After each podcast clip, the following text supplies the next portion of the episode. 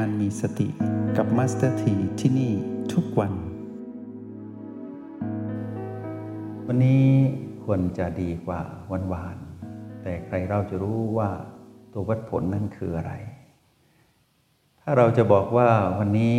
เราจะทำการดำรงชีวิตให้ดีกว่าเดิม การวัดผลคำว่าดีกว่าเดิมก็คือชีวิตที่สมดุลนะ เพราะเราไม่สามารถหาความสมบูรณ์ของชีวิตได้ เราได้แต่เพียงสร้างสรรค์เนาะชีวิตนี้ให้สมดุลให้มากที่สุดเท่าที่จะมากได้ ในหัวข้อสนทนาที่เราจะนำมาสนทนาเป็นเรื่องของคำว่าทางสายกลาง ถ้าทางสายกลาง ถ้าเป็นคำที่เป็นบาลีก็จะตรงกับคำว่ามัดถ้าพอพูดถึงมัดพวกเราก็จะถึงมัดมีองค์แปดเนาะในความเป็นจริงแล้วคำว่าทางสายกลางมาดูความหมายก่อน ความหมายของคำว่าทางสายกลางนั้น เรียกว่าสมดุล เหมาะสม เสมอ พอดี ดูความหมายให้ดีนะคำว่าทางสายกลางนี้ คือเรื่องของคำว่าสมดุล เรื่องของคำว่าเหมาะสม เรื่องของคำว่าเสมอ เรื่องของคำว่าพอดี เสมอนี่อาจจะพูดถึงคำว่า ยุติธรรมก็ได้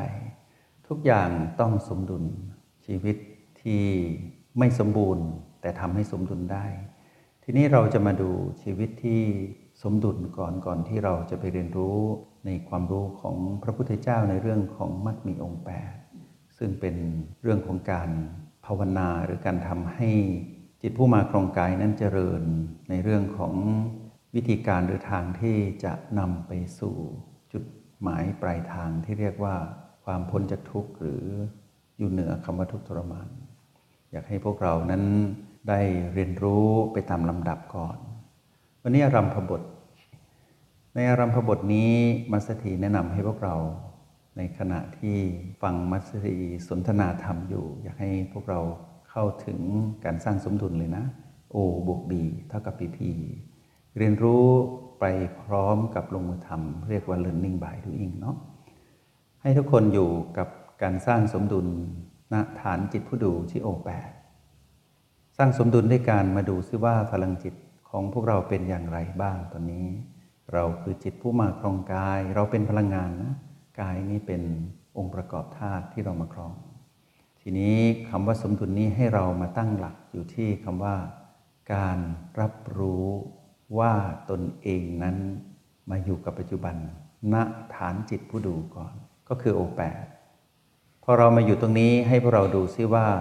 เราได้สร้างสมดุลก็คือ เราได้อยู่กับอะไรคำตอบก็คือว่าเราได้อยู่กับปัจจุบัน ปัจจุบันนี้เราอยู่ที่โอแปเรามองเห็นตนเองไหมว่า ตอนที่เราอยู่ที่โอแปตอนเนี้ยเรามีความเป็นผู้ที่มีพลังจิตเป็นอย่างไร พลังจิตของเราที่สมดุลตอนนี้เป็นอย่างไรบ้าง แล้วพวกเราจะได้เห็นว่าพลังจิตที่ไม่สมดุลนั้นเป็นอย่างไร เราต้องหมั่นดูปกติของพลังจิตของตนเองก่อน เราถึงจะรู้ว่าที่ผิดปกตินั้นเป็นอย่างไร เพื่อเราจะได้กลับมาสร้างสมดุลขึ้นมาใหม่ การที่เราหมั่นสำรวจตรวจสอบตนเอง ในยามที่กลับมาอยู่ที่ฐานจิตผู้ดู เรามาดูตนเองนะ ทีนี้เราจะมาดูตนเอง เราต้องมาดูว่า พลังจิตของเราเนี่ยในยามเนี้ยทุกครั้งที่มาอยู่ที่โอแปดเป็นอย่างไร พื่อให้เราเห็นความเป็นปกติให้ได้ แล้วเราจะได้รู้ว่า เมื่อเสียสมดุลเราจะสร้างสมดุลได้อย่างไร ทีนี้การสร้างสูตรขึ้นมาให้พวกเราในรหัสแห่งสติทั้ง 3 คือ O B แล้วก็ PP มาสถีให้พวกเราสร้างสมดุลขึ้นมาอีกนิดหนึ่งก็คือว่า ในกรณีที่เรานั้นเสียสมดุลเราไม่สามารถประคองตน และไม่เห็นตนเอง ไม่เห็นพลังจิตของตนเองที่โอแปดได้ เราก็บวก B เข้ามา ทีนี้ B อะไรล่ะ ที่จะทำให้เราสมดุลนะสามารถอยู่กับปัจจุบันได้ เพื่อที่จะทำให้เรานั้นไม่เสียสมดุลไปอยู่กับอดีตอนาคตที่ PP ทีนี้พวกเรารู้ดีนี่ว่า PP เป็นเรื่องอดีตอนาคต เป็นสิ่งที่เราคุ้นเคยเก่า เรากำลังสร้างความคุ้นเคยใหม่ก็คือมาอยู่กับโอและบีให้ได้ แต่ด้วยความที่เรานั้นเป็นผู้ฝึกใหม่ แล้วเราก็เตือนตนอยู่เสมอว่าจงเป็นผู้ใหม่เสมอ เราจะไม่จำอดีต และเราจะไม่กังวลอนาคต ถึงแม้ว่าในช่วงอดีตที่ผ่านมา คือเมื่อวานย้อนไปหรือเมื่อเช้านี้ ชีวิตเราสมดุลเหลือเกินในการที่อยู่กับโอแปแต่ตอนนี้เป็นชีวิตใหม่แล้ว ในยามที่มาเข้าอยู่ในห้องเรียนห้องนี้ด้วยกัน เราประคองตัวอยู่ที่โอแปดได้เราเห็นพลังจิตของเราชัดเจน ก็ดีไม่มีปัญหาอะไร แปลว่าโอแปดเท่ากับ PP Infinity เนาะถ้าเป็นเช่นนี้ตลอดก็ไม่ต้องพึ่งบีนะ พวกเราก็ประคองตัวอย่างเงี้ย แปลว่าพีพีทั้งหลายไม่มีผลกับเรา แปลว่าชีวิตนี้สมดุลหลัก แต่ใครจะรู้ว่าพีพีซึ่งมีอินฟินิตี้นั้นจะมา ชิญหน้าหรือว่ามาท้าทายหรือลวงล่อเราได้อย่างไรเมื่อ เราไม่รู้ว่าเหตุการณ์ในกฎแห่งกรรมเนี่ยจะนำ PP อะไรมาให้เราได้สร้างสมดุลไม่มีใครรู้ แล้ว PP นี้มีหลายไซส์ด้วยก็คือมีทั้งไซส์ S M L แล้วก็ XL XXL ก็มีเยอะแยะไปหมดเลย ในกฎแห่งกรรมที่ยุติธรรมเสมอเนี่ยมักจะมีเรื่องของ PP ถ้าไม่เป็น PP เรื่องในอดีต มาทวงถามเรา ก็เป็นเรื่อง PP ที่อยู่ในอนาคตมาเชื้อเชิญเรา พร้อมที่จะทำให้เรานั้นไหลหลุดไปอยู่กับ PP เหล่านั้นได้ตลอดเวลา โดยเฉพาะ PP ตัวใหญ่ๆเนี่ยทำให้เรานี้เสียสมดุลได้ง่ายมาก ทีนี้พอเราสามารถทวงสมดุลอยู่กับโอแปดแล้วเรารู้ว่าชีวิตที่สมดุลก็คือเรารู้ว่าพลังจิตปกติเป็นแบบนี้ ถ้าพลังจิตของเราที่เป็นปกติเป็นแบบนี้ในยามที่พีพีมาอยู่ตรงหน้าเรา เราไม่ต้องทำอะไร เราก็อยู่แบบสมดุลเนี้ยไปเรื่อย ๆ แต่พอสักพักหนึ่งเราสังเกตแล้วว่าพลังจิตเราเริ่มไม่ปกติ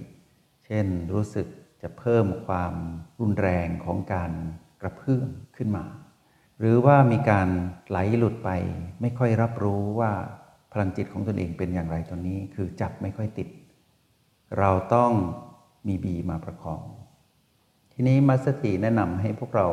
ผู้ที่กำลังเรียนรู้ทางสายกลาง เพื่อสร้างสมดุลตรงนี้นะเลือกบีที่เป็นที่รักหรือว่าบีที่เรานั้นถนัดที่สุด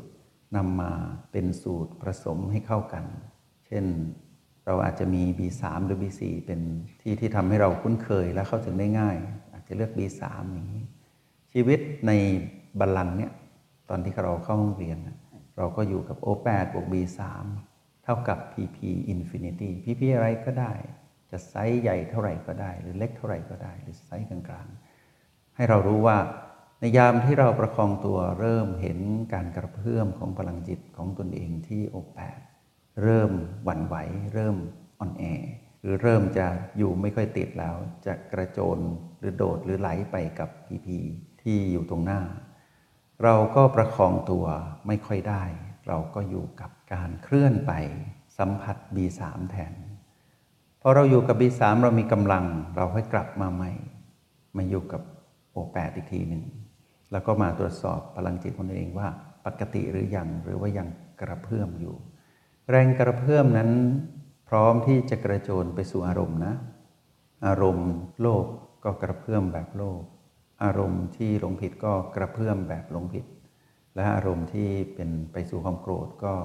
กระเพื่อมแบบความโกรธ การกระเพื่อมแบบเนี้ยถ้าพวกเราไม่สังเกตดีๆ พวกเราจะไม่รู้เลยว่าตอนนี้เราหลุดไปแล้ว ทีนี้ถ้าเรารู้เท่าทันกำลังกระเพื่อมอยู่หรือว่าเกือบจะหลุดแล้ว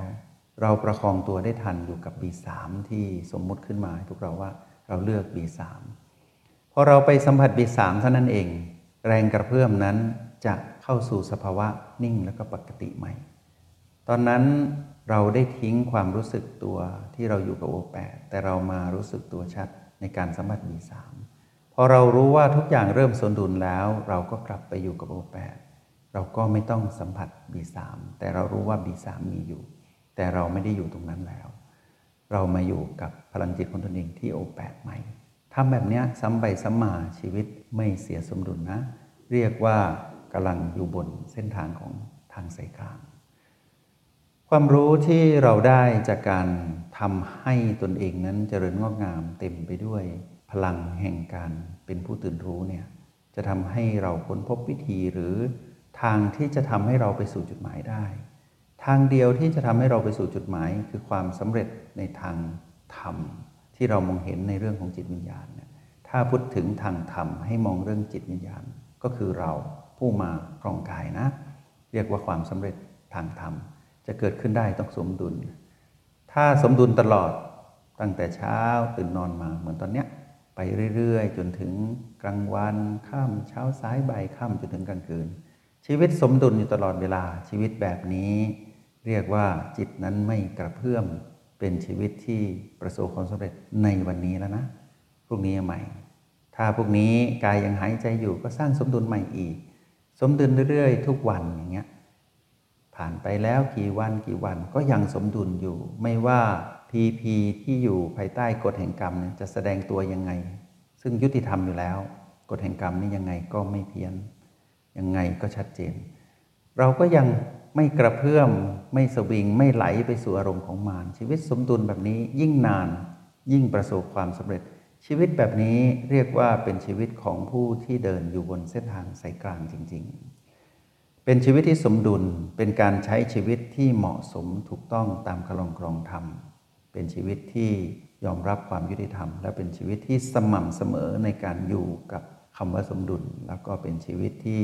พอดีไม่มากไม่น้อย สามารถเกลี่ยให้มาเกิดค่าเฉลี่ยที่พอดีได้ เช่น ชีวิตช่วงเช้า ชีวิตสายบ่ายค่ำของการใช้ชีวิตอยู่กับกายดำรงชีวิต ภายใต้กฎแห่งกรรมแบบนี้แล้วอารมณ์ของมารนะไม่ปรากฏทั้งทั้งที่มารพยายามที่จะใช้พีพีพีพีนั้นมีอยู่เหมือนเดิมพีพีบวกพีพีลบพีพีไม่บวกไม่ลบ ยังอยู่เหมือนเดิม อดีต อนาคตก็ยังอยู่เหมือนเดิม มารคือตัณหาก็ยังอยู่ในจิตวิญญาณผู้มาครองกายเหมือนเดิม แต่เราไม่เสียสมดุล เพราะว่าเรามีพลังที่ทวงสมดุลได้คือพลังของแม่ก็คือสติ ให้พวกเรามองอย่างนี้นะ นักเรียนในห้องเรียนในมาพีมาสถีให้พวกเรามองเห็นว่า ถ้าเราใช้ชีวิตได้สมดุล แล้วชีวิตนี้เราดำรงตนได้อย่างเหมาะสม เราเป็นผู้ที่ให้ความยุติธรรมกับตนเอง แล้วเป็นผู้ที่มีความรู้สึกถึงความพอดี วัดผลได้ตลอดเวลา ชีวิตนี้แหละที่เรียกว่า เดินบนทางสายกลาง แบบสะสมค่อยเป็นค่อยไป ทีนี้ชีวิตที่มีอุปนิสัยในการสร้างสมดุลได้อย่างสม่ำเสมอเนี่ยในความเป็นจริงนั้น พวกเรากำลังเดินไปสู่ความหมายที่เป็นความสมดุลที่สุดของการเกิดมาเป็น มนุษย์ผู้มาครองกายมนุษย์เนี่ยก็คือจิตวิญญาณผู้มาครองกายมนุษย์เนี่ยจะเข้าถึงคำตรัสสอนพระเจ้าในคำว่ามักมีองค์แปดขึ้นมา เมื่อถึงเวลานั้นพวกเราจะแจมแจ้งในคำว่ามักแปดจากการที่เราสะสมการใช้ชีวิตที่สมดุล ผ่านสูตรสำเร็จก็คือ O บวก B เท่ากับ PP เพราะเราเรียนรู้ความสมดุลด้วยสัญลักษณ์ก็คือ เท่ากับนั่นเอง จงใช้ชีวิตอย่างมีสติทุกที่ทุกเวลา แล้วพบกันไหม ในห้องเรียน MRP กับมาสเตอร์ที